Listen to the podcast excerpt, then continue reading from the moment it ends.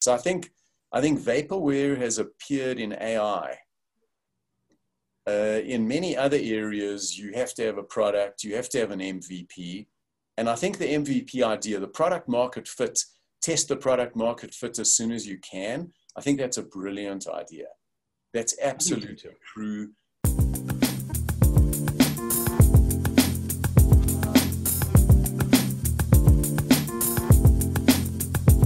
Welcome to our podcast. I'm uh, very excited to have Clive Smith with me today. Um, Clive, I'm going to go ahead and uh, read your bio here. Clive Smith is a founder and CEO of Thinklabs and a leading engineer in the medical devices industry. He founded Thinklabs in 1991 with a mission to develop and improve medical technology. He holds numerous patents in the field of auscultation, which he's going to tell me if I pronounce correctly, uh, technology, and created the first electronic stethoscopes in 2003. His interests include sound, music, product design, entrepreneurship, the changing nature of business and innovation in the world of glo- uh, global trade, and the challenges facing uh, healthcare systems in industrialized and developing countries. Now, uh, I know I said a mouthful, but um, basically, I want all the listeners to know that um, I've got somebody with a technical background. I've got a CEO uh, and someone who's an inventor. So I'm very deeply excited to talk to him. So uh, glad to be here. Thank you, Clay. Um, so let me just uh, start. As you know, it's an entrepreneurial podcast. So, and we try to give some good, real response and feedback to whether it's young people who are trying to get into entrepreneurship or people who have had a full career and have discovered that this is a good um, good background for them. And you came into it with a technology major. And I'm just wondering, first of all, what made you want to go out on your own? Did you do it from the start? Yeah. And uh, what was your what was your journey like? Wow, those are big questions. So, so what made me get into it was that I I always knew that I wanted to run my own business. Um, I was, my father was someone who had always wanted to run his own business. And he used to tell us every evening at the dinner table, be your own boss. Just make sure you're your own boss. Whatever you do, be your. So we heard this um, every night at dinner. Wait, was and your father running his own business? He was not, and that's okay. why. so he regretted not doing it, right? Yeah, he used to say to us, "Just don't work for a boss," because he, you know, he felt that was one of his frustrations. So, so I always grew up with that kind of inculcated in me to try and do my own thing. And I'm a somewhat of a contrarian. I'm not.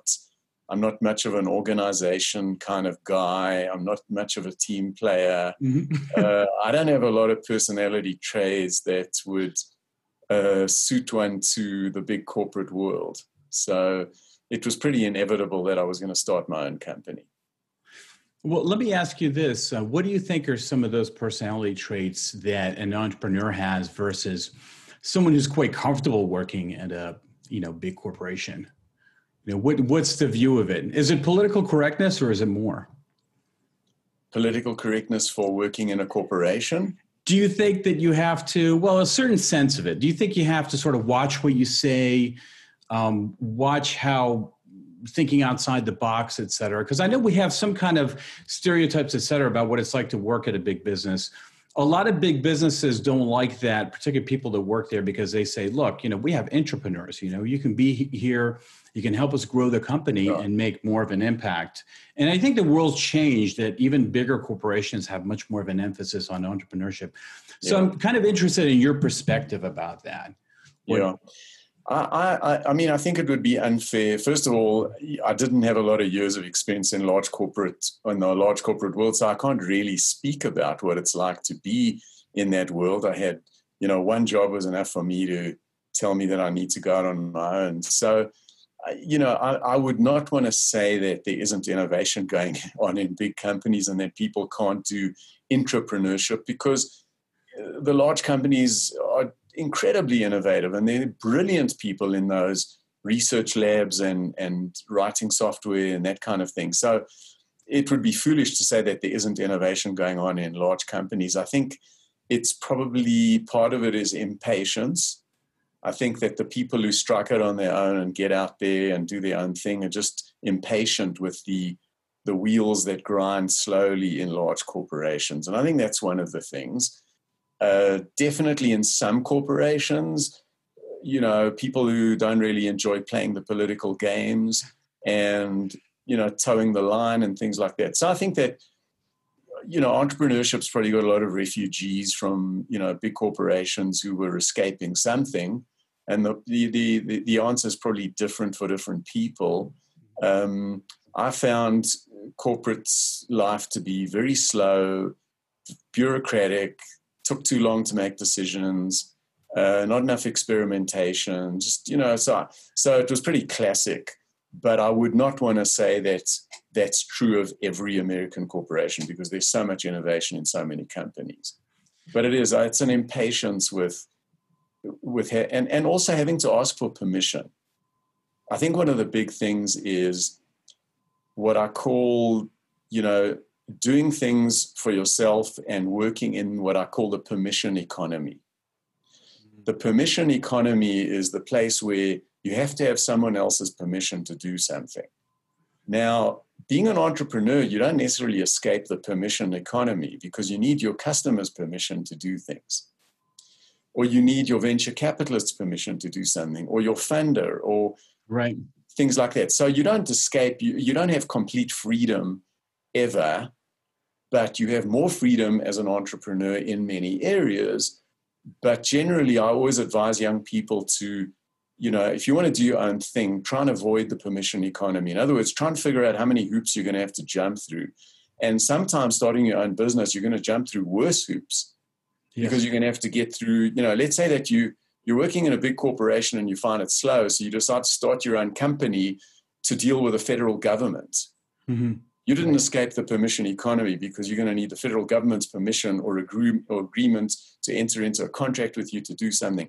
So, generally, if you want to be independent, you should try and find a place where you can do things without having to get too many people's permission. And maybe if you can get it down to just your customers, you're in a pretty good place. If you can avoid investors, bureaucracies, um, things like that, and, and, and all you need is essentially your customer's agreement that what you're doing is right. That's about as much freedom as you can get, which is where we're at in our company, actually. So um, yeah, that brings up um, with respect to your company. Um, how is it that you for example you mentioned that you know you don't want to have to deal with permission well there's still you know lots of employees at your company how how do they deal with having to get your permission for for something that they might want to do? That's a really good question that you could probably ask the employees. Um, that is a thought-provoking question because I have a bit of a split personality between being a micromanager on certain things and wanting other people to just get on with the job in other areas and don't tell me about it. So there's a balance between, you know, just go and do it. And if it's being done perfectly, I would rather not be involved. If I can avoid being involved, I would rather not be involved. On the other hand, there are probably other areas where they could probably say, you don't need to be involved in this. And then I'll start micromanaging. So, um, you know, I think that a lot of entrepreneurs are actually quite hard to work for because we're opinionated. If we didn't have opinions, then we'd be perfectly fine in those large corporations you were asking about. So we, we're very opinionated, and working for someone who's very opinionated is very challenging. So, hmm. um, yeah, so that is a good question. How do the how do the employees of an entrepreneur have a lot of autonomy? And I would say, you know, it's a challenge because a lot of entrepreneurs are micromanagers, but maybe the best ones are not. And I think there's a lot to unpack in what you're saying here. Um, because, you know, like you're saying, you it's better not to be part of that permission economy but on the other hand if um, if you have a company and you're you're trying to drive to some particular goal it's really hard to have everybody going off in tangent directions. So, and trying to balance letting them have their own creativity in this goal that we're uh, going to achieve versus, you know, just get on task and, and go with it and do as I ask, that can be kind of a challenge. And I do agree with you that entrepreneurs can be difficult to work for, although the achievements you get are just, you know, just not just in a financial sense, but in in just achieving, you know, great results are are quite remarkable, I think. Um, yeah. If you're dealing with a startup, particularly in the technologies. Yeah. So, I, I, you know, I think so for the entrepreneur, yes, the rewards are great in many ways, psychically, financially, if you succeed, things like that. For the employees working in in in an entrepreneurial company in a startup, the benefits, well, the benefit might also be financial, but the benefit is that you have more influence on what's going on because there are fewer people, and so you can actually drive things and you can have more influence. So even if you work for somebody who might be a micromanager or might get in your face because they're you know they've got such a strong personality it, you can still influence things and you can push back and you can do things as an entrepreneur so i think as, a, as an employee in a startup so i think you have a lot greater influence and a lot greater impact if you're working in these situations and i think the differentiation of you know you know how do you manage a team you've got to get something done i think that you all have to agree on what you are doing yes the micromanager comes in in terms of how you do it. So everybody can get on the same page. What are we trying to do? What are we trying to achieve? If you can't agree on that, you really got then you've got chaos. So agreeing on what the mission is, that's got to be unified. Everybody's got to be on board, and you've got to know where it is you're going and what you're going to do. But you can give people a lot of creativity in how they solve the problem. So that's where people can still express themselves. And that's where the micromanager can come in and be a pain in the neck because it's like, well, why do you care how I do something? Um, I had a I had an experience um, early on, uh, many years ago, before the stethoscope, where I was doing some consulting for um, a very large corporation that is owned by a family of billionaires. Mm-hmm. And we were doing a technology project and making certain choices, technical choices, which were really, really unimportant. They were essentially the layout and the color scheme of a, of a control panel. Um, and what they said was, well, we we're waiting for the family to come in because the family would like to look at what the color scheme is on the control panel of this device. Now, this is a family that's worth many, many billions of dollars. This is a household name in America. I'm just choosing not to mention the name. Right. But this is a household name that every single person in America knows. And they are micromanagers that surely it doesn't matter to them what one division of a multi divisional company is doing about one small project. And they were micromanaging from that level down to the level that we were working at on a technology project. You don't have to micromanage that badly. That seemed to me a little bit extreme. That's fascinating. Especially that you know you would think that they would be just looking at the bottom line, you know, the ultimate dollars. But I assume that this is, was fairly new technology, and you didn't. There was some modeling, but you didn't have sales yet. Is that right? On that particular project, it was really it was not a um, it, it it was not, these these issues that they were micromanaging were really not important. so, in the in the grand scheme of things, they really didn't matter. Well, you know that's what happens. I mean, when you've got and and you know, in corporations, it's the same way. You've got power centers. Even if you're a startup, you know you're dealing with a variety of investors and they may or may not understand your business and i think we tell a lot of uh, people who are doing startups for the first time that you should be you know instead of just the dollars you should also be looking to see what um, that investor if can do for you if they've worked with your type, type of technology before your type of company before what kind of experience they can bring um, how much they micromanage or don't micromanage you you know yeah. that can get very difficult yeah. and can be the case that if they're more or less they do a lot of these types of deals you know there's a certain level and you know what you can call it professionalism that they're used to you know asking for certain results but they're not going to get involved in the very you know day-to-day things Um, at the same time, like like I mentioned, you it's better if the investor has worked in the field. They could those introductions can mean a lot.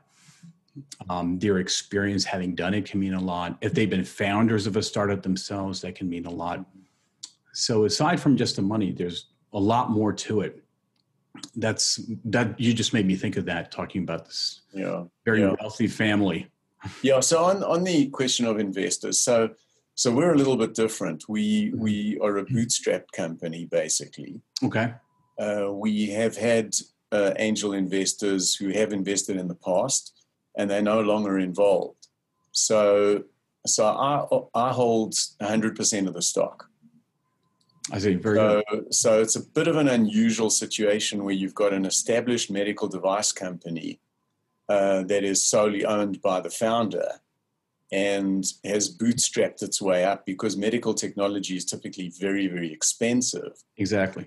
And it takes a lot of money to get it going. And the the you know the the angel investors who were involved were absolutely fantastic. They did not over they did they were they were not imposing, they didn't micromanage, they didn't get involved in things that they didn't need to get involved in, and they were absolute gentlemen. Um, and you know we parted the best of friends. So you know I, I don't have the experience of dealing with investors who get in your face get in your way you know take take the profits and the shirt off your back even though you're the founder. There are tons of horror stories. I've just avoided all that just by bootstrapping. I just i always found that um, getting money from your customers was the easiest way to raise money if you want to raise money, raise money from people who pay for your product. If you can do that, that's the way to go. Now, again, not different strokes for different folks. That you can't say that about something that needs to scale incredibly quickly and needs Right. huge amounts of venture capital. You can't bootstrap all businesses. It depends what market you're in, things like that. Um, so you know, again, these are all, all these questions are really, it depends on what you're doing. Um, you know, we're at the point where we have grown, you know, an enormous amount, especially this year, we've had significant growth. Um, and there always is the question should we continue growing organically the way we've been growing? We're doing pretty well. Do we do we want investment? Do we need investment? We've got you know we've got resources. We don't need investors. But what could we do if we did get involved with investors? Would it change the game? Or do we have enough to just do things between organic and internal resources? You know we've got our own cash to spend. So so that, that's a that's a big question. And i think that there are too few entrepreneurs who think of the bootstrapping approach. All the stories are about the vcs the vcs the vcs people think people it almost you know when you read the press it almost feels like when you get your round of funding that's the definition of success. That borrowing money defines your success. Oh you raised you did your series a you did your series b i mean to a large extent these things are really loans this is you know it, it turns into equity if everything succeeds but the point is you're really you know you're giving away a lot and I think that too few entrepreneurs think about, pose the question to themselves. They pose the question, how much money do I need? Then they don't look for it. And another way to ask the question might be, if I've got the resources that I've got, what can I do? What can I do with limited resources? Try solving that problem. And I think too little is you know the media is not focusing on that option enough and i think that there's some there are plenty of businesses that can be done with bootstrapping I think that uh, I mean again, there's a there's a lot of really important things you said there. First of all, um, I totally concur with what you're saying. Um, in businesses that I formed, whether it's our law firm and, and others, as much as possible, I try to have the revenues come for, from a customer base, whether it be sponsorships or clients, et cetera. And I've been much more comfortable with that. But I sometimes wonder, am I a little bit too old school in thinking? But I hear, for example, Gary Vaynerchuk, Gary V, who's the, the big uh, marketing guru these days.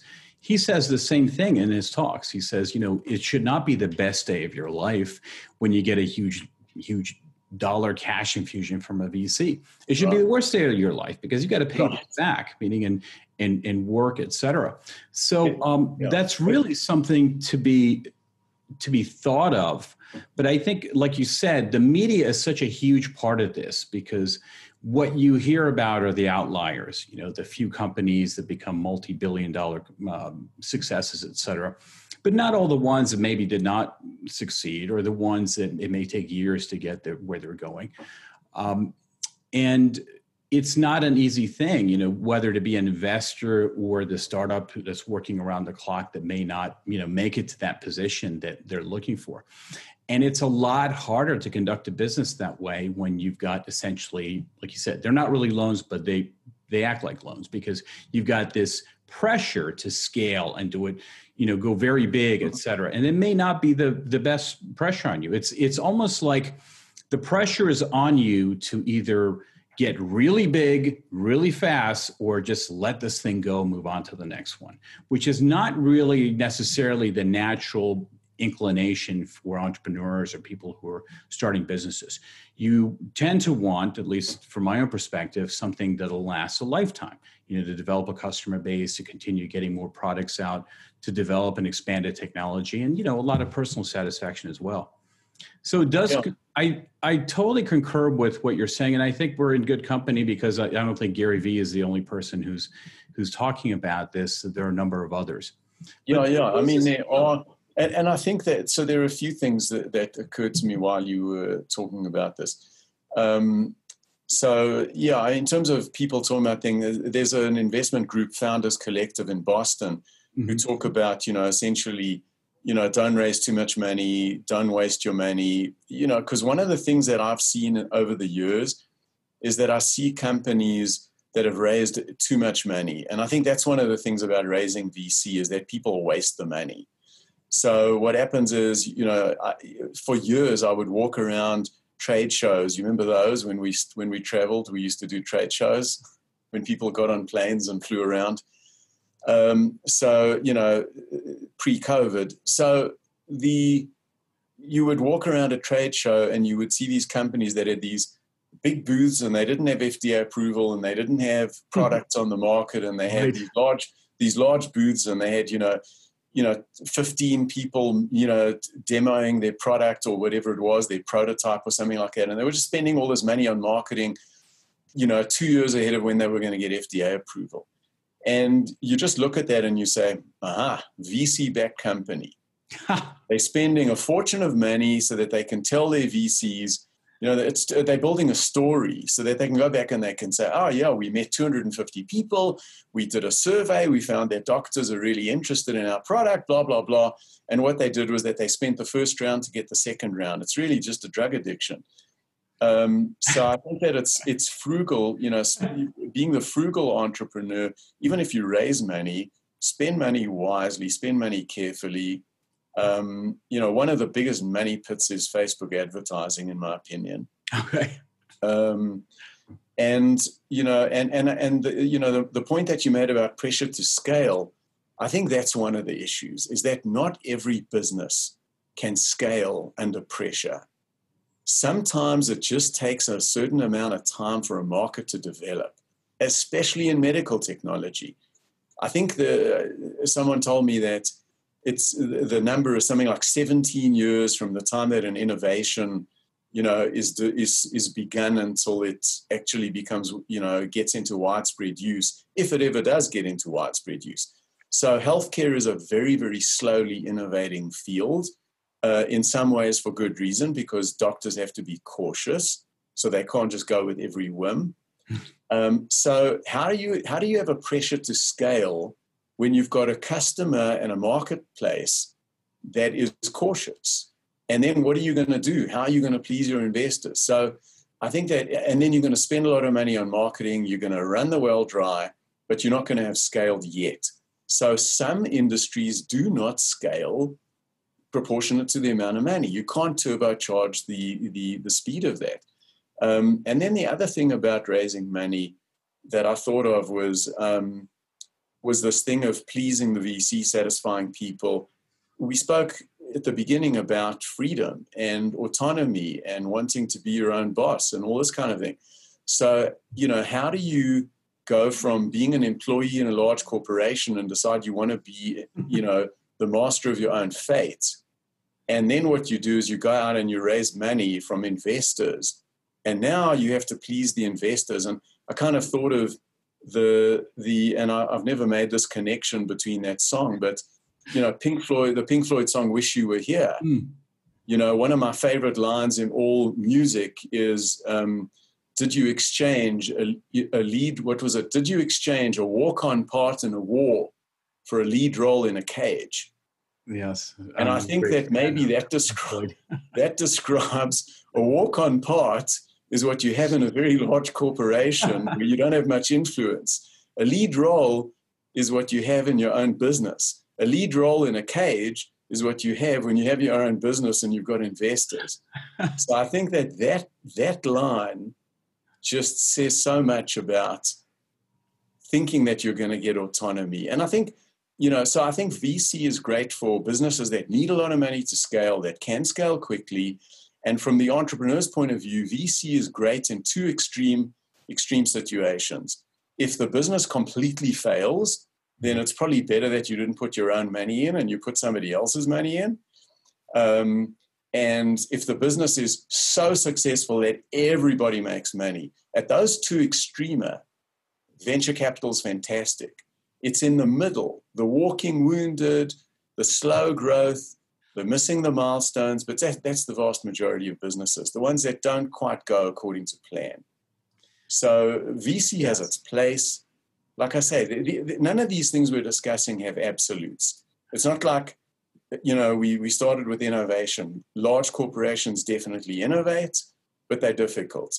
Venture capital has its place and has done amazing things in, in America and in the rest of the world, but it has its place uh, entrepreneurship is wonderful, but it has its place and it depends on who you are. Everything depends. Yes, I think that's that's really well put. And I just want to add a little bit to what you're saying because I think you said it really well. Um, investment to some degree is always valuable, and like you mentioned, you had angel investors yourself, and even though you're 100% owner right now, they helped you get off the ground and, and get some of the goals that you needed and you had a very good um, you know working relationship with them. And i do totally agree with you that most businesses are in the middle. They're not really at, at either those outliers that a lot of people think that they are for it to be whether it be a big business or a startup et cetera. One thing that's interesting and i think this has really begun since microsoft and apple um, more of your modern companies more in the software area is the idea that you put out a product that may not be, you know, we used to call it vaporware and may not have a lot of functionality, may not even really be working. And you get it out there, you market it like crazy, and you work really, really hard to get the improvements, et cetera, that you need. And that's been a huge phenomenon just because there is such a huge pressure for getting to market and satisfying your investors. Um, if you're a big corporation and you're a public company, then you know you've got to satisfy the market and show them growth, you know, every single quarter. So there's these various kinds of pressures that make um, some of the actions not, you know, completely uh, I think the the best that they could be. I mean, I'm just trying to, you know, say it nicely because we've had a lot of really great innovation that's come this way, but you know, for the early adopters, it can be you know crippling and painful to have a product that doesn't really work that's just pushed out into the marketplace. Now, I will tell you that if you look at some of the you know very good incubators, um, probably the best one is Y Combinator out of um, Silicon Valley. They've they've just done an incredible job mm-hmm. giving access of investors to startups around the country, and not just in Silicon Valley. So I really love the way that they've done it and worked. But if you look at their philosophy, they're talking about an MVP, you know, the minimum viable product. They want something that works, get it out there, and they do want it to work, you know, in fairness to them. Mm-hmm. They want it to work and they want you to get it out there and sell and prove that you have a customer base. And they're not putting any kind of emphasis on the investors, which I think is the right way to do it. Yeah. They're saying that, you know, let's get product uh, market fit. Product market fit, once you've got that, that magic that you're going to be building on as you develop your company. It's kind of an ideal type of a scenario, and you're not going to worry about the investors because if you have a good product, the investors will come. Yeah. So defense of them, I do want to talk about this MVP and this minimum viable product, or there I are agree, I agree with that. I think that that approach is fantastic. Very good. But what do you think about when it goes all the way to being, you know, just vaporware, et cetera, that, that gets pumped out. Do you think that's still a phenomenon? I'm not sure you can get away with vaporware with social media today and ah. the ability to put, rev- put reviews online so quickly. Uh, I think that you can't get away with. I'm hard pressed to think of a vaporware uh, situation today. So, you know, those companies, you know, back in the 80s could announce a product along, along you know, ahead of time. I, I, have seen some vaporware in the AI space um, where people will make sweeping claims about their ability to do analysis. I think, I think vaporware has appeared in AI. Uh, in many other areas, you have to have a product, you have to have an MVP. And I think the MVP idea, the product market fit, test the product market fit as soon as you can, I think that's a brilliant idea. That's absolutely mm. true. Get out there. The thing about it is learn as quickly as you can. One of the one of the things that I always feel, and I tell people, no matter what they do, whether they're in a large corporation, they're running their own business, stay on a steep learning curve. It seems to me that that's you know just a it's it's a thing to live by. You know, may your life always be on a steep learning curve. You should always be learning. You should always be growing um, you know, the, the, the, the, Bob Dylan line, sorry, I'm quoting, you know, song lyrics here. um, you know, he, he who ain't busy being born is busy dying. And, you know, the way I read that is essentially you have to keep growing, you have to keep, you know, learning new things and growing, you know, otherwise you're going to wither.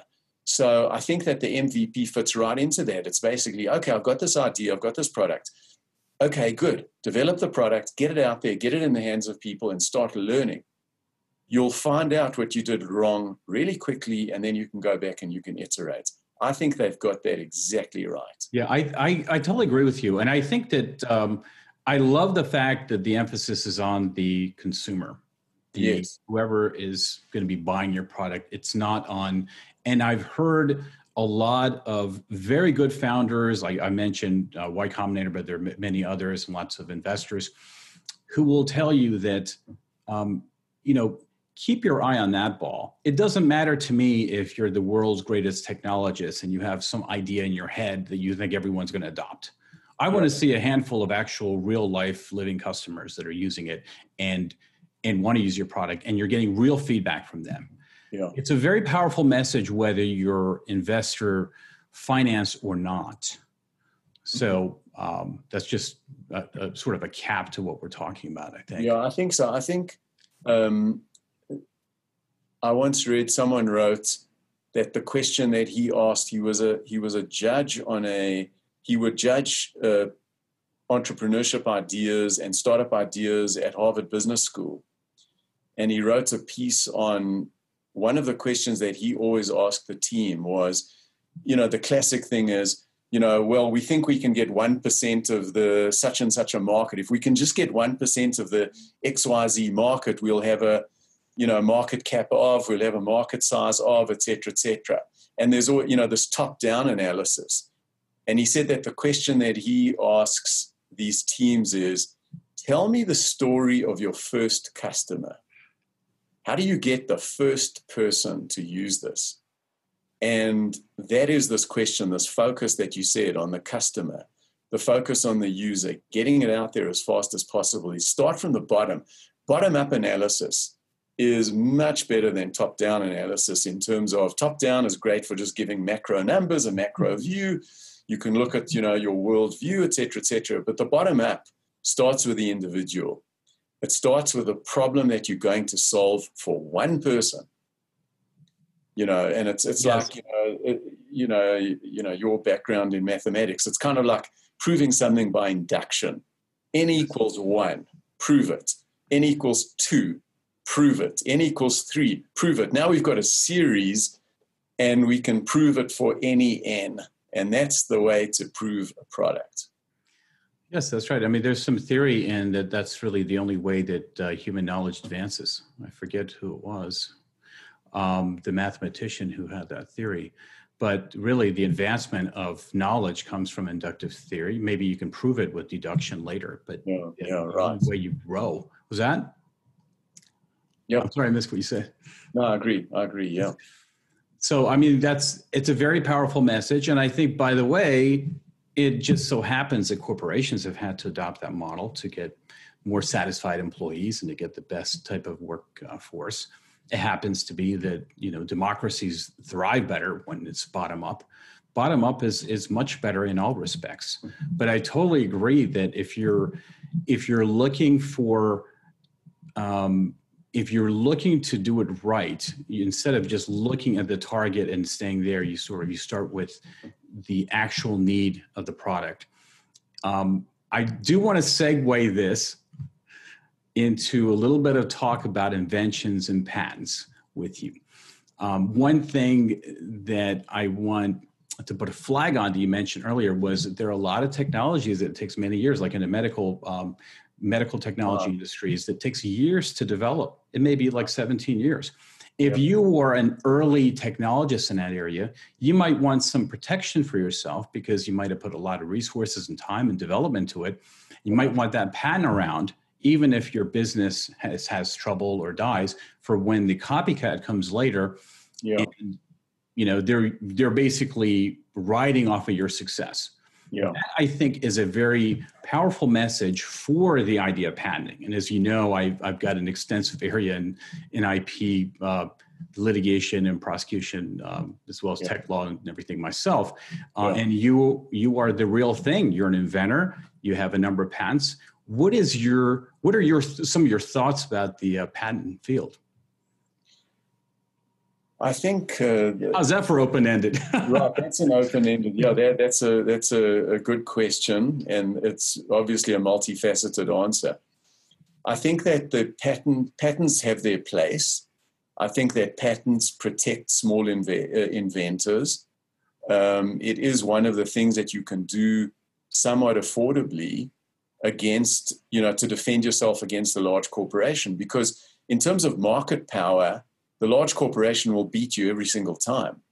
So the only protection that you really have, if you start out with something and you've got something really, really creative and really original and novel, is that the patent is a really good way to go and it's an important thing to do. And, and it certainly helped me sleep at night. Hmm. You know, feeling that, yes, I've got a patent because I was up against uh, a very large company and a very large, quite innovative company, and they could have knocked me off in no time. Um, if they decided, okay, we're going to reverse engineer his product, we're going to work out what he did, and I spent eight years doing R and D, uh, literally some of it in my garage, right. uh, developing a transducer for sensing body sounds and we still have a really, really superb transducer which detects sound better than anybody else does, according to many of our customers who have tested multiple brands. And you know that's you know it's it's about protecting it with you know with getting IP protection so that some big company doesn't come and knock you off because you won't win in the marketplace against them. Like I said, they've got marketing dollars that you just can't match. So I think it's very good from that point of view. I have mixed feelings about various aspects of the process of getting a patent. I think that your best case scenario is if you get examiners who are really, really excellent. There's probably a counterintuitive thought that, gee, if I can just get an inexperienced patent examiner, I can slip something by them. but what happens is that you'll probably get into the weeds with all sorts of arcane details that don't even matter because an inexperienced, you know, in my experience, the inexperienced patent examiner will come up with, you know, so-called prior art that is not really relevant because they don't really understand what it is you're doing that's unique. Whereas if you deal with a really experienced senior examiner, the senior examiner will give you much better objections. They will give you an office action response that will be something you can sink your teeth into. and you can look at it as an engineer and you can say, this is why my product is different. But if they come along with something, you know, so often as you know, they come on, they come along and they cite prior art, which you say, okay, well, this just isn't relevant. It can take forever to argue that something is completely and utterly unrelated. And it's actually a lot easier to deal with someone who says, How is this different? And you say, This is really close. okay, here's the difference. So, so I would prefer to see a patent system with um, really, really experienced examiners who would come back with actually better objections than a lot of the time you have to argue your way through. And I would also like to see a situation where patents are much harder to get.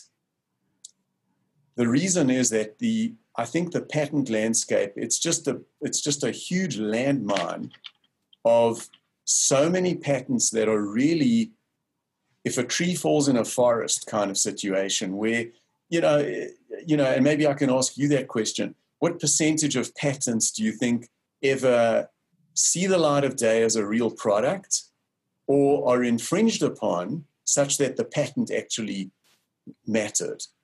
And I would think that that's probably a very small percentage. And if we could, if we could get it down to having the patent office deal with fewer applications, with more attention, and be much harder taskmasters on the applicants with really good questions, instead of being flooded with a whole lot of inventions that are never going to see the light of day.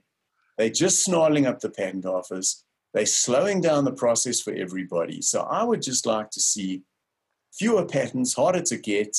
And when you get a patent, you really earned it. I think it would clean the whole system up a lot. There is a lot to what you're saying. I could probably talk for hours about it. Um, I'm sure you could, yeah. I mean, I'm talking as uh, you know, with such limited experience, and obviously you have such you know vast experience. So absolutely, I'm sure you you could really educate me on a lot of what I've just said. Well, it's it, you know all around the patent patenting is basically the same here as it is in uh, in the U.S. as it is in other countries. And one right. thing that you didn't mention that I think is just a in general a flaw of the system is that you do not have to prove that your invention actually works because by virtue of filing your patent application the patent office sees that as a constructive reduction of practice of your invention right. now i can also tell you that trying in litigation we do a lot of ip litigation in litigation trying to invalidate on that basis is very difficult and it's really not done very much. So you've got a system that you can have people rewarded for inventions that arguably may not work based on you know a lot of good faith et cetera i think if if you had to if you basically force the person to you know show some kind of reduction of practice it could whittle down the number of applications but it would you know that would be a very hard system because examiners are not in the business of looking at your model and seeing if it works, et cetera. They're in the business of doing searches, uh, yeah. making sure that no one else has come up with your invention um, before. Yeah, so well, there's I, a lot of very ingrained issues there. Yeah, I think you make a really good point. That's that's that's really that could help a lot. Is if we had a system where maybe you had a certain amount of time to, to actually build a working model. You know, it might be a little difficult to, especially in the system we've got now, which is first to file. Um, you may have to file something early before you've actually proven it. So you've come up with a theory of how this is going to work. You've come up with the idea. You want to protect the idea. You should then be given a certain amount of time to actually make it work. So I wouldn't I wouldn't want a system where you've got to actually have a working model before you could file. That would also protect. That would also help large corporations because they would have the resources to um, to actually make a physical working unit faster than an, an, an individual entrepreneur. And obviously, uh, you know, I'm going to be on the side of the small entrepreneur as a protection for him or her. So I would, you know, I would say I would, I would probably like to just modify your idea, but by saying, I think it's a good idea to have a working unit. And I think what you should have is that your patent, you maybe get something that's somewhat provisional.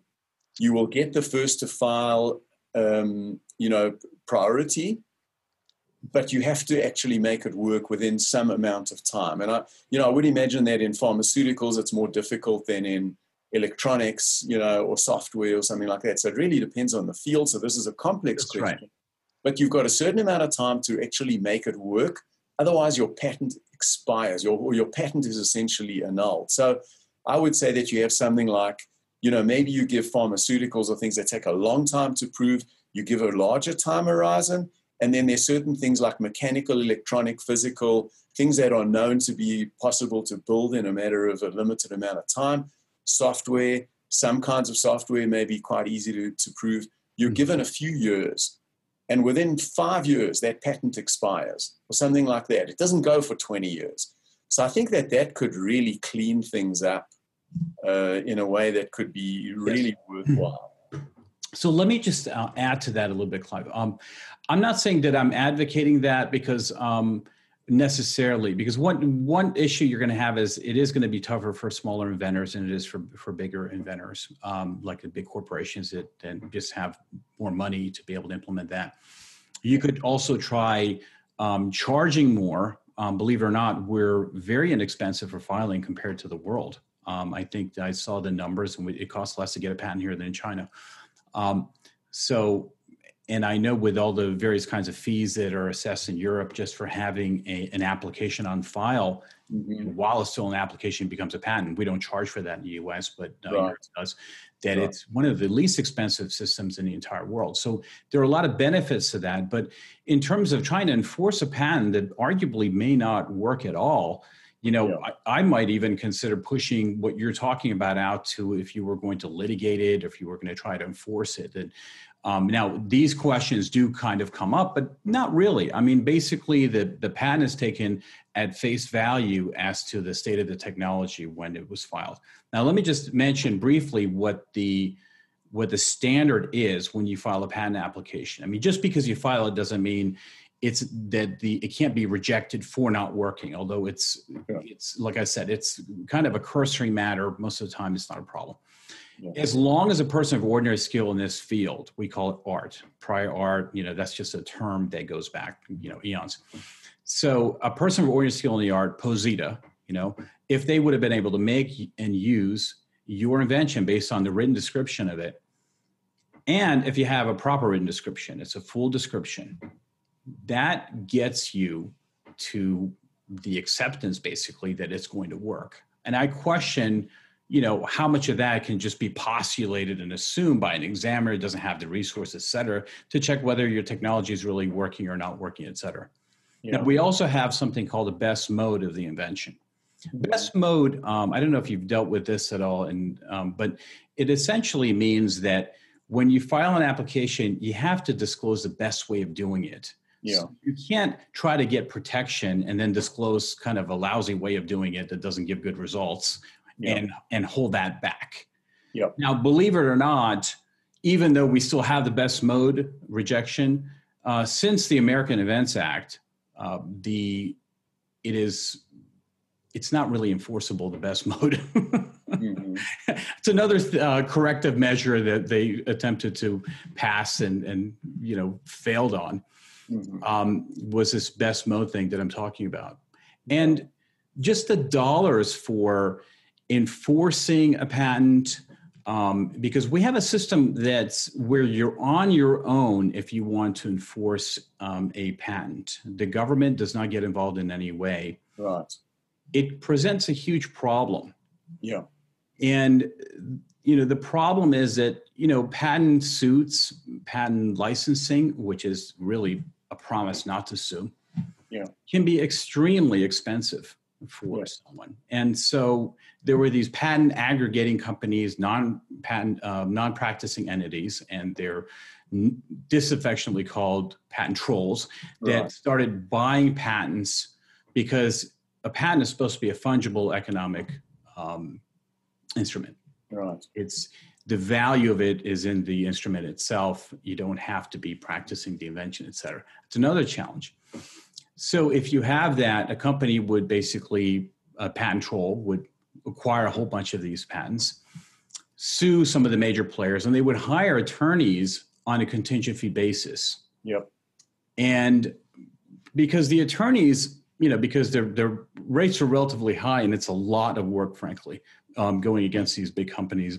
Yep. I've represented companies, I still do, both as a plaintiff and, and as a defendant, and uh, it's quite co- time consuming. You know, more challenging people might think, yep. especially when you're dealing with on the plaintiff side, huge teams of lawyers that co- corporations can can expect. I've been in cases yep. where we had literally a handful of lawyers against dozens and dozens of lawyers on the other side. Yeah. Um, so when you're asking all that of someone, uh, it makes sense to think, well, maybe the patent troll model is workable. But what happened was that we saw in uh, Silicon Valley, um, some of the bigger corporations were very upset about this, and there's this big push, this big marketing message that that equates anytime you try to enforce a patent as something wrong and bad because you know you're just trying to game the system and make money where you shouldn't be making it. The problem is for individual inventors and people who, who invested a lot of time and maybe their lives into a technology and they don't have the resources. Normal people have trouble getting the resources to be able to you know get licensing fees or dollars from a corporation.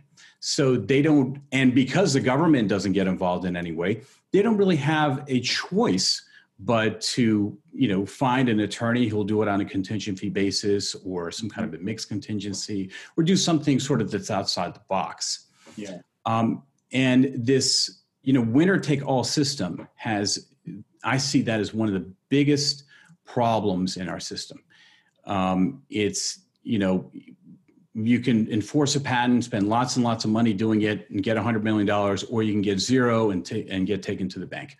Yeah. Um, and I, I, can assure you that if you lose a, an IP litigation, the other side will try to come after you for sanctions and for, um, you know, why did you ever bring this suit in the first place? It was, it was improper, et cetera. They always try it. Um, sometimes it works, sometimes it doesn't. So it's a huge amount of risk, a lot of money, et cetera, and it hurts the little guys in that process. So we saw was we saw the American Invents Act, which swung the pendulum in the other direction and created something called an inter partes review. So if you try to enforce a patent, now there is an there is a process. Uh, it's like a mini litigation right at the U.S. Patent and Trademark Office itself, where at, you know during the same time the patent is being litigated in a district court, the defendants are trying to invalidate it at the patent office itself. Mm-hmm. Uh, and because again, it's a lot of time and effort, et cetera it's extremely hard for um, for smaller companies or individuals to try to deal with that because there have been literally cases where there there's no limit on the number of these inter partes reviews that can be brought. There have been cases where dozens and dozens of them have been brought just because you have a big corporation with a lot of money they have a lot of money to to um, to spend on their lawyers and it makes it really, really, really tough for the little guy. And that's what the American Invents Act did. Sometimes I'm, you know, with that name, that fancy name of American Invents Act, I, I sometimes talk to the smaller inventors or, you know, founders of startups, et cetera. They're like, you know, how is that, you know, good? I'm like, well, it's not really meant for you. it's, it's really meant to help the big corporations. It's just got a nice title, American Invents Act, et cetera. Yeah. And it's been harshly criticized by a lot of people um, within the field. It's been very good for bigger corporations. But again, with patents, you're talking about a pendulum, because as you know from being a uh, an inventor yourself. Oh, by the way, let me let me just add that if you're doing an inter partes review, in that inter partes review process, what's going on is they're trying to find prior art, the best prior art that's possible, the defendants that is, and trying to validate your patent, which has been very successful. Yeah. That shows you there is a real problem in in the system because the same office, the U.S. Patent and Trademark Office, that gave you a patent that you thought was a right, now it just took it away. That hardly sounds fair. Well, I think on that last point again, you've you've made a lot of mm-hmm. uh, detailed points there. Mm-hmm. On the very last point of the patent office that gave you the patents can can invalidate it on the you know, basis of prior art.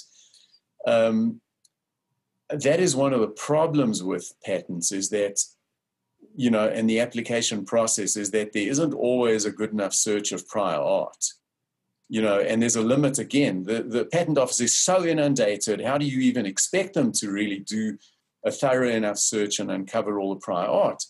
So so the thing is that there's a really fair chance i think that somebody will will will file for a patent they'll get the patent and there will be prior art out there that hasn't been discovered that the you know that if you're in a litigation it'll be you know it'll be invalidated.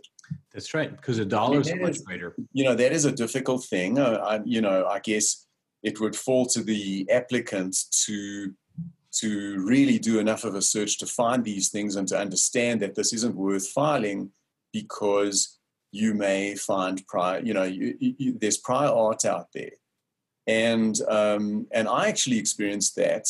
Um, I was searching and searching and searching on my invention, and I was uh, doing a. I'm trying. I can't remember what the sequence was. Mm-hmm. Whether it was after the first office action that I was doing some more searching, or whether it was just at, at about the time that we were going to file. I think it was later. I think it was maybe after the first office action.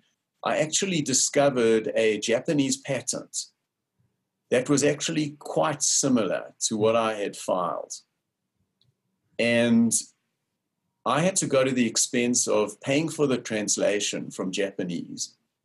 And I went to the patent office. I so I'm one of these people who's actually met with the examiners face to face and represented myself at the patent office. I'm that kind of and they like that a lot, by the way. You know, you know, apropos of the micromanager. You know, okay, Washington. Okay, they want you. Know, so here's this here's this office action we've got. You know what? I'd like to explain it in person.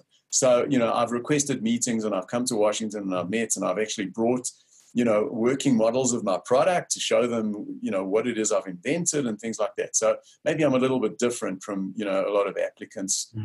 uh, in doing that kind of thing. But you know what I had to do was you know on this visit that I was coming to the patent office, I had to bring this. I had to bring this uh, Japanese patent that I'd discovered, bring the translation that I'd paid for, and explain to the examiner the similarity, which was which was definitely there, and then explain why I thought that what I had was different.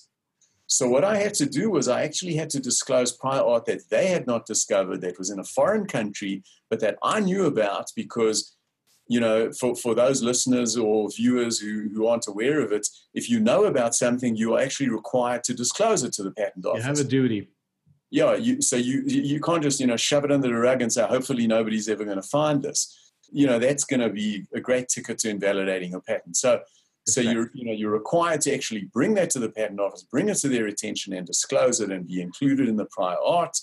The upside being, of course, that now the patent office has examined it and it actually makes your patent stronger potentially. Exactly. So I had to go through this process. And um, so, yeah, I mean, I think that so many patents, you just look at them, and this is the, you know, one of the things that I said, there's so many, there's so many weak patents out there that don't have a good enough prior art search. They aren't really original. They managed to get them through. So they, I think they, you know, I'm sure you could list out 10 different kinds of weak patents you know, but the, the ones that I think of are the ones where the prior art wasn't searched well enough and that there really is prior art and this really isn't deserving of a patent. And then the other thing is where you've gone through the process and you've had to narrow the claims so narrowly that all you've got is that you've got a patent on a your invention if it's painted in green. That's all you got, you know, as your first claim. And it's like, okay, well, I got a patent, yes and all anybody has to do is paint it in red and you don't have anything. So you know i think people go through all these processes and i just think going back to my you know my initial point i just think that in many ways if the bar was higher so that the quality of a patent was better maybe there would be a system that would actually be easier to litigate because you know the point that you made essentially boils down to it's fine if you get a patent what is your ability to defend it? Exactly. And if you don't have the ability to defend it, is it really worth something? Because if somebody large decides to infringe, what are you going to do about it? And that's where there is a benefit to having, you know, the ability to hire attorneys on contingency who can look at the merits of your case and say, you're a small guy, but you really do have a strong case.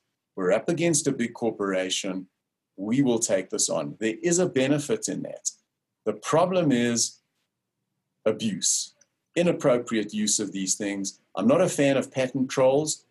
I do believe that there should be some requirements, as we were discussing earlier, that you're actually practicing this thing, that you're actually making the product at some point and, and you know, if you file it away and somebody can drag out a seven year old patent belonging to someone who never got it to the market, you know, if you didn't get it to the market, it really should be, you know, going back to what you said about the duty to teach. You are required to disclose the best practice, the best method of doing something. You know, that's the bargain as I understand it, as, as a person who's a lay person in, the, in, in patents compared to you by, you know, by uh, you know a long, long, long shot. Um, but my understanding is that your, your, it's your obligation to teach the world about what you've invented, and in exchange, you'll get some protection for it. You're required to educate. You know, you should also be required to actually finally get it into the market after a certain amount of time. Mm-hmm. And if you weren't able to get it into the market and it's a piece of paper, at some point, the world deserves to use your invention in some way, and there should be a, a limited time for you to do that. It should be reasonable, but you should be able to say, okay, if I've got a fantastic invention, the market should be speaking as investors. I should be able to find investors. I should be able to bootstrap. I should be able to get it into the market. And if I haven't done that, it shouldn't be sitting there as a, as a landmine for a patent troll to pick it up and go and sue somebody who did take the trouble to put it on the market. But so let me let me just unpack some of that. And it's it wasn't my point to defend patent trolls, but let me do it for a second. Yeah. I actually know a lot of inventors who would have lost everything. They've they've been completely put been put out of business, and it's because of patent trolls that they were able to make you know some real money and have a decent life. Whereas a big company came and took everything. And that's yeah, part of it that you don't hear. Yeah, I, t- I took your point about yeah. that is a valid point. That that if you're a, if you're a little guy and you're up against a large corporation, the so-called patent trolls could come in and they could actually give you the resource. They could be your best friend. Right? You made that you made that point, and I thought it was a fair point. That if you can find someone who can give you the ammunition and give you the firepower that you can go up against it, and it also acts as a discipline on large companies not to mess around somebody where they, you know, they can look at something and say, this is a really good patent. Mm-hmm. This person really did invent it before us, but hey, he doesn't have the money, so we're okay. If they have the threat of the patent troll out there and say, you know what, we can do this, but you know what, you never know when somebody's going to go and find somebody with big guns who are going to take this guy and they're going to bring him to the finish line. So I think yes. it, it is a valid point, and I, I take your points, point, and I don't disagree with it. Again, it goes to the abuse question. At what point yes. you find that abuse situation? That's that's exactly. I mean, there's so much that we, we agree on here, and I think it, I think what we need in the patent system is more conversations like the one that you and I are having. Is as an innovator yourself, and, and we, for me, as from the law perspective, I think it would be a much better, healthier system if we had a lot more of that, of that kind of an honest dialogue, particularly from someone who's an innovator um, and really does it um, with their own company and has been doing it um, and, and achieved a lot of success. I want to just add a couple things to, to what you're mentioning. Um, we have, if you're at a big corporation, okay, let's just talk about the patent control thing for a second.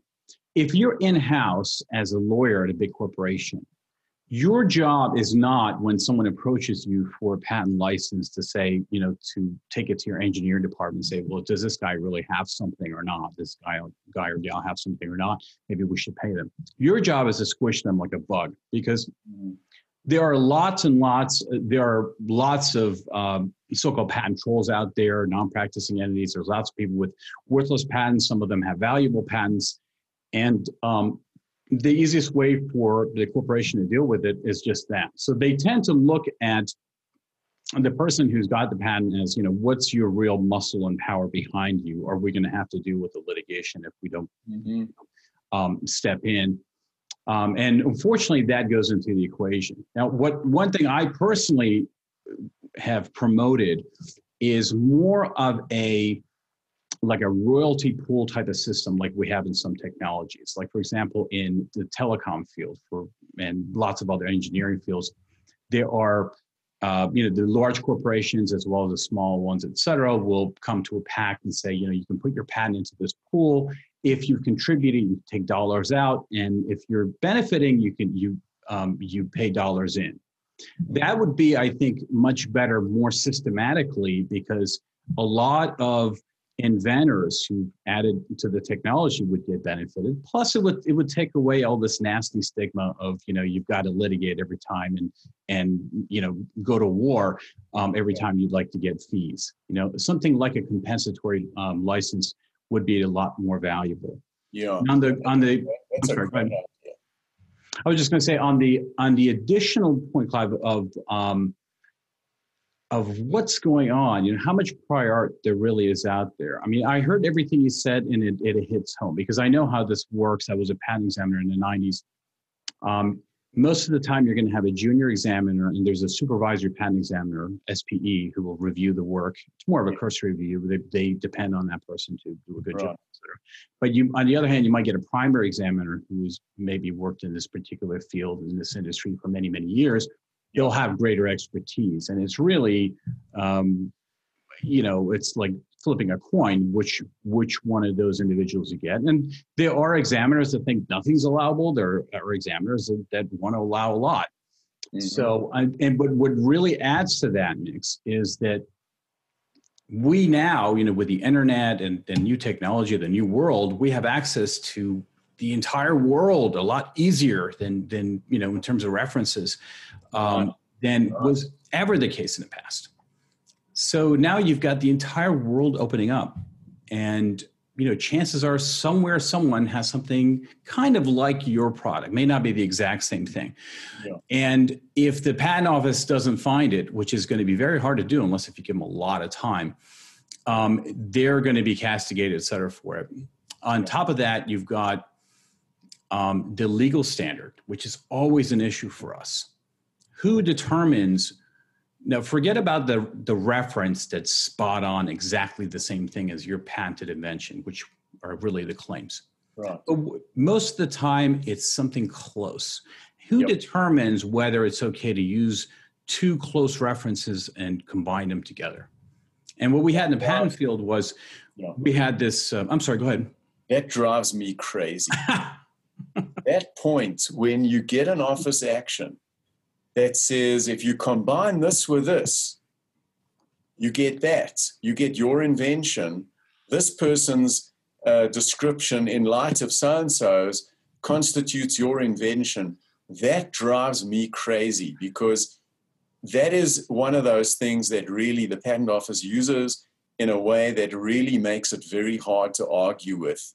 Um, and that's where the really experienced examiner that you spoke about, who's the specialist in the field, can actually be much better because they actually have a better understanding that no, the, you know, A in light of B isn't your invention. And yeah, that is a really difficult thing to get around because you've got to prove that no, but it isn't that. And it's really hard to prove the negatives. Uh, so yeah, that that does drive me crazy. Yes, as an inventor, I, I totally see that. And uh, yeah. what, what you should know is, I know that we look at the patent office, and you're it's understandable because you're dealing with an examiner, but this really falls to the courts because the patent office has to follow what the courts say. Yes. And for the federal circuit has exclusive jurisdiction as an appellate court, as a federal appellate court over all patent cases. It's been the case since the early 80s um, and it set a body of law because the statutes are, you know, the statutes are not very detailed in this in in patent law. It's right. um, Title 35 of the United States Code.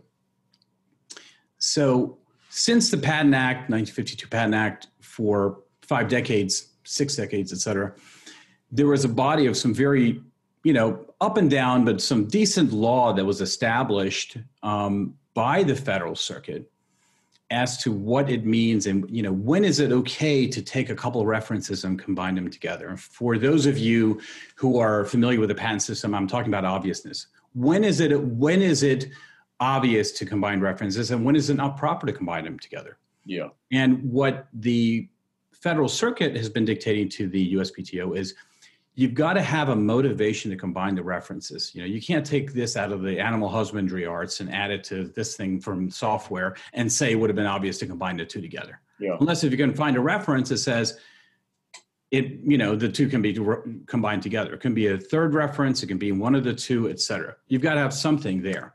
Yeah. Um, for the most part, that's that's the case.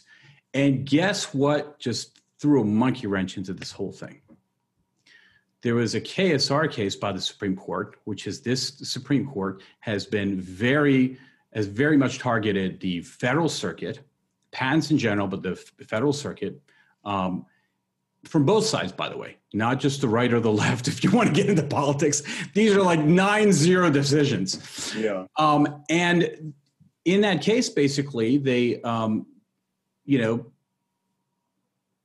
uh, they basically let me just without getting to a lot all the details and say they, they made it much more more difficult um, to apply that objective standard that's been developed for many many years mostly because you know frankly they don't really understand patents or, or haven't been involved in it. It's kind of like my analogy about the, the supreme court on patent matters. Again really smart folks nothing against you but please stay the heck out of patents. Yeah. Um, my analogy is like if someone, if if the parents let the older sibling raise a child until they're 16 years old and then one day comes in and just spanks the tar out of the older child you know that's what they've done with the federal circuit you know yeah. this body of laws from development they just come in and you know and so in recent years um, on this issue um, on ob, um, on obviousness here that we're talking about also um, of what is patentable subject matter under 35 USC 101, and that goes to business method patents and a lot of the mm-hmm. politics behind it. Um, the Supreme Court has made this a very difficult landscape. So I just want to defend the USPTO a little bit because that's what they're having to deal with. And so what they uh, do is they go back.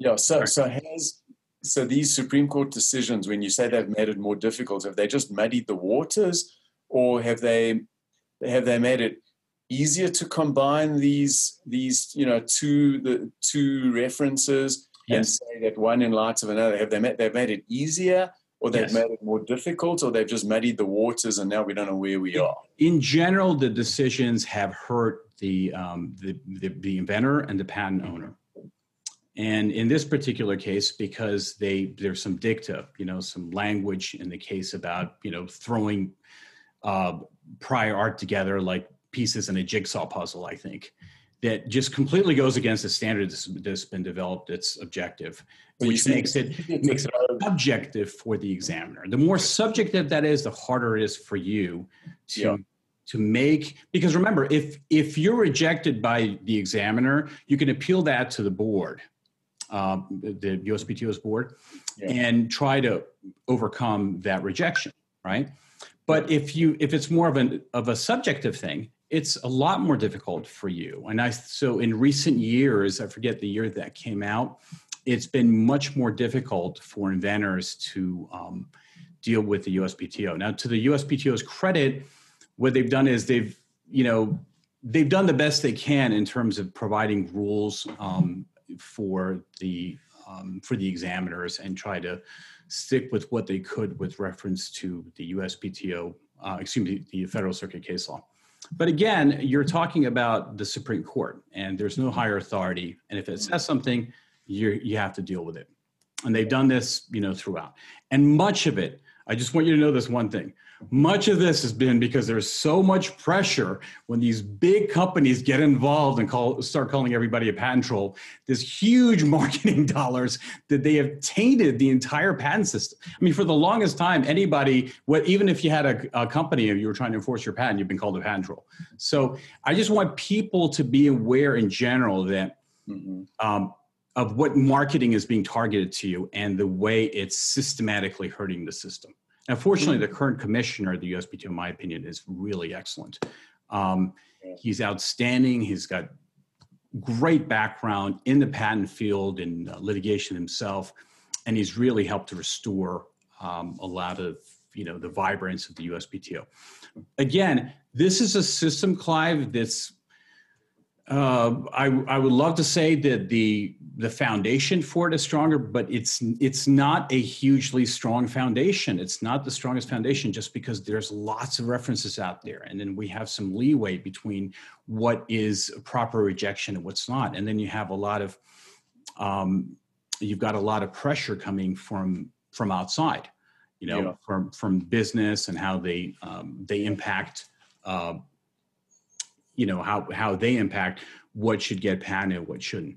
Yeah. And like it or not, that's going to be heard by the Supreme Court. And if they think that it's this Supreme Court seems to um, not like patents, um, some because uh, they, you know, well, I don't want to get into you know their motivation. so let me leave it, leave it at that while I'm still, while I can still keep my job. no, that, that's very interesting. It's it's uh, that's yeah, it's interesting to hear all your insights on some of the some of the political pressures that have come to bear on on the patent system, you know, and how large companies have kind of changed the game. Yeah, so it's even more difficult than I think of it and the, the way I speak of it. It's even more complicated. So, so it's a very. You're an insider, you know, as an inventor, as a technologist, as a you own your own company. Yeah, it certainly doesn't feel like it when you're an applicant. but um, you know, something else with regard to intellectual property. I don't know if you get involved in trademarks. Yes. So, so I actually think I have the I have the opposite view. You know, as I say, pa- you know, patents can be really, really challenging. Mm-hmm uh, and dealing with all the things we've been discussing. Obviously, very very difficult. You know, you know, just fraught with issues about the ability to defend all these kinds of things. The trademark system is really that is something that I think that people don't focus on enough yes. from the point of view that um, I would rather have a strong trademark than a strong patent. And what I mean by that is if you've got a successful brand, mm-hmm. it doesn't matter whether you've got a protected product or not, because now what you've got is that you've got the buy in of the consuming public. As we discussed, that the easiest place to raise you, you know to raise money is from a paying customer who likes your product. That's right. The best place to protect your intellectual property is build a trademark, build a company, build a reputation that people come to your brand name. That to me is so defensible. And it doesn't even defend, depend on litigation because you very seldom do you have to worry about well of course there are going to be some people who are trying to you know they're going to try and come out with you know coca-cola sneakers or something like that but that's the rare situation the, the, the common situation is you've got a trademark, and like I said, obviously there are knockoffs, there are people, you know, making copies in China and all that kind of thing. But you know, as an entrepreneur, you should be so lucky that you've got such a successful trademark that people are trying to, you know, actually make fake versions of your product. That's probably you, you've already succeeded if that's happening. But but you know, but my main point is that having a good reputation in the market, having a brand that people trust, and having the, the you know your consumers your market segment respect your brand is really really very very defensible. And it's defensible into perpetuity. Mm. it doesn't have a 20 year limit on it. People will buy things with a certain brand name and you know people will buy airpods. How many airpods are going to be sold this year or were sold last year? Tens of millions or something like that you can buy earbud headphones that are technically superior, technologically superior, that fit better, that sound better, that do all sorts of things better. But the AirPod is the AirPod, and people want to buy Apple products. That's right. And it's not about the quality of the product, actually, it's about the brand. And so I think that if we're going to talk about IP, we would be remiss not to talk about the value to the entrepreneur of building a reputation for your company and having a great name. That mm-hmm. a fortress. I couldn't agree more. Uh, and uh, I can tell you, I mean, we it, trademarks are much much less expensive than patents yes as a rule of thumb expect to pay about 10% of what you would on your patents for your trademark i mean we do trademarks probably around maybe a little bit more than what it costs on legalzoom i can tell you i, I think our quality is much better but um, and we we also actively do oppositions um, you know more sophisticated matters litigations et cetera in trademark field and i can tell you that you're really remiss if you don't think about your trademarks. I think you're giving some really, really good advice. Um, it's, you know, you've got to do it. And I would say to young companies, don't get too married to your name, you know, until you actually, you know, what you really care about is the, is the goodwill which is what the trademark protects in your business. And that's really what you're acquiring over several years. If you file a trademark and you find yourself in an opposition or some big company is is uh, is on your back about it, let it go and move on to another trademark because what you're really doing is trying to put think of it as a bank where you're putting your your value and not just how the catchiness, et cetera, of the name. Yeah. As a matter of fact, the more descriptive the name is in trademarks, the less protectable it is. Right. More it's different, the better it is in terms of giving you legal protection. And just something to really, um, I think, keep in mind. It's funny you mentioned that you know you'd be so lucky as uh, as you know a trademark troll or somebody coming after you for for um, or it could be a big company that's coming after you because you're using your trademark. You no no no no. I was talking about the people who are knocking off your product. Knocking off your product yes. If, well, if somebody's making if somebody's making fake nikes it's because nike has an incredible brand name. That's exactly right. That's right. Yeah. Um, i I wanted to just add that to what we talked about with respect to the patents as well. I mean, it's I know a lot of people think it's the end of the world if you're approached by a patent troll and you're a small company, but you know, if you have people, you know, we do this kind of thing all the time uh, to defend smaller companies. But if you have people who know what they're doing, it is one of the easiest things you have to deal with. Because believe it or not, and it's the same thing happens in trademarks. That's why I want to kind of mention it. But um, you're what they're trying to do is establish a a licensing rate, um, which even for a small amount of money that you pay would you know that they can use that licensing rate against bigger players which is where they're trying to get their real you know bigger dollars. Um, so you know if you know what you're doing you can also use prior art or other things to to help in that respect you know if it's a patent matter. Trademarks i do want to since we talked about the patent trolls i want to talk about this just for a second. In a way um, trademark trolls are kind of the opposite you know if you will in that the big companies are really kind of the trolls. And the reason I say that is because if you're a big company, the the nearly all jurisdictions, as far as the case law, uh, will look at your market power and your dominance as mm-hmm. adding value to your brand. So yeah. the bigger you are, the more value your trademark has. So that means you've put a lot of trademark value in the hands of someone who's got the most arsenal and dollars to pay for mm-hmm. lawyers and and uh, and make things difficult for you. Yeah. So that's kind of a challenge in this system, I think. Um, yeah. And you're, you know, just something to be thinking about. It's better not to go there if you don't have to. If you already spent, you know, not to go there meaning to, you know, take on the larger companies if you don't have to. But if you're, you know, if you've already established your brand value, just like you're saying, you know, it's it's very, very, very important for your company. By all means, there may be a time when you've got to protect your um, your brand. Yeah, um, and yeah. It's, it's vital.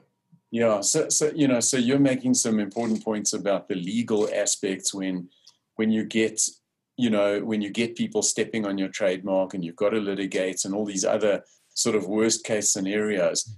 What I was referring to in terms of the value was essentially what I, the, the point that I was making is that building a reputation and then having a name on that reputation is golden. Oh, it's it's huge. I'm just talking about the legal the the legal yeah, from, value. From, yeah, from the legal side, yes. Every you know, well, of course, every situation where you end up, end up in litigation is not a good day. so, That's right. so it's not a good day to be in litigation for anything.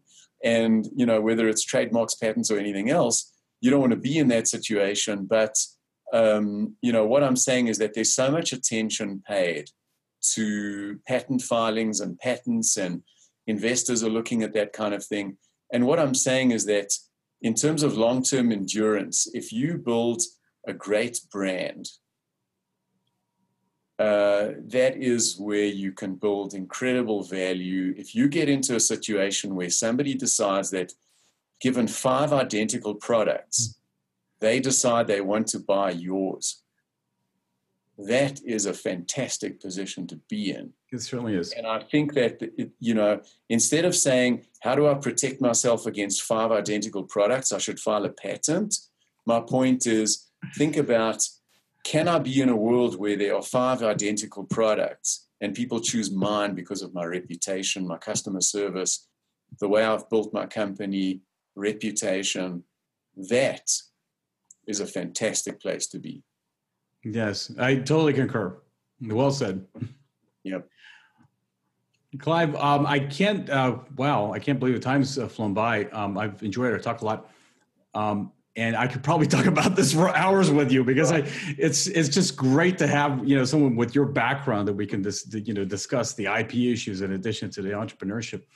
Um, before I let you go, I do, I just wanted to give you an opportunity to talk about how people can get a hold of your company and just mention your company. Yeah. Website. Yeah. So our company is Thinklabs. It's think as in using your brains and labs as in laboratories. Thinklabs and we can be found at thinklabs.com. And uh, we're in the business of making digital stethoscopes, which are used for telemedicine, and in the last few months have been used, well, the, over many years actually, but very much in the last few months for infection control uh, during COVID. So that's uh, what our product is, and that's our name. Well, thank you so much for joining me, Clive. Yeah, thank you. It's been great talking to you. Enjoyed it. My pleasure.